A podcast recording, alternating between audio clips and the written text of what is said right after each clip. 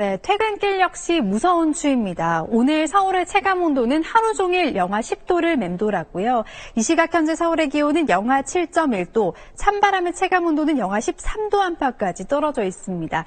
내일 아침 이번 한파의 절정을 보이겠습니다. 내일 서울의 아침 기온은 영하 12도로 올 겨울 들어서 가장 추운 아침이 될 것으로 보입니다. 이에 따라 서울에는 처음으로 한파주의보가 내려지기도 했습니다. 지금 충청 이남 서해안 지방으로는 계속해서 눈이 오고 있습니다. 내일까지 호남 서해안 지방은 최고 15cm, 호남 내륙과 충남 서해안 지방은 10cm 안팎의 많은 눈이 오겠습니다. 이들 지역으로는 현재 대설주의보까지 내려져 있고요. 오늘 밤이 되면 그 밖에 내륙 지방으로도 대설특보가 내려질 가능성이 높습니다. 내일은 전국이 대체로 맑겠지만 충청과 호남 그리고 제주도를 중심으로 계속해서 많은 눈이 오겠습니다. 아침 최저 기온은 서울은 영하 12도, 춘천 영하 15도 안팎까지 뚝 떨어지겠고요.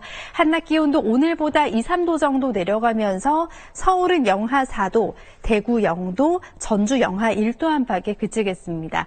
충청도의 눈은 내일 그치겠지만 호남 지방은 모레까지 이어지겠습니다. 날씨였습니다.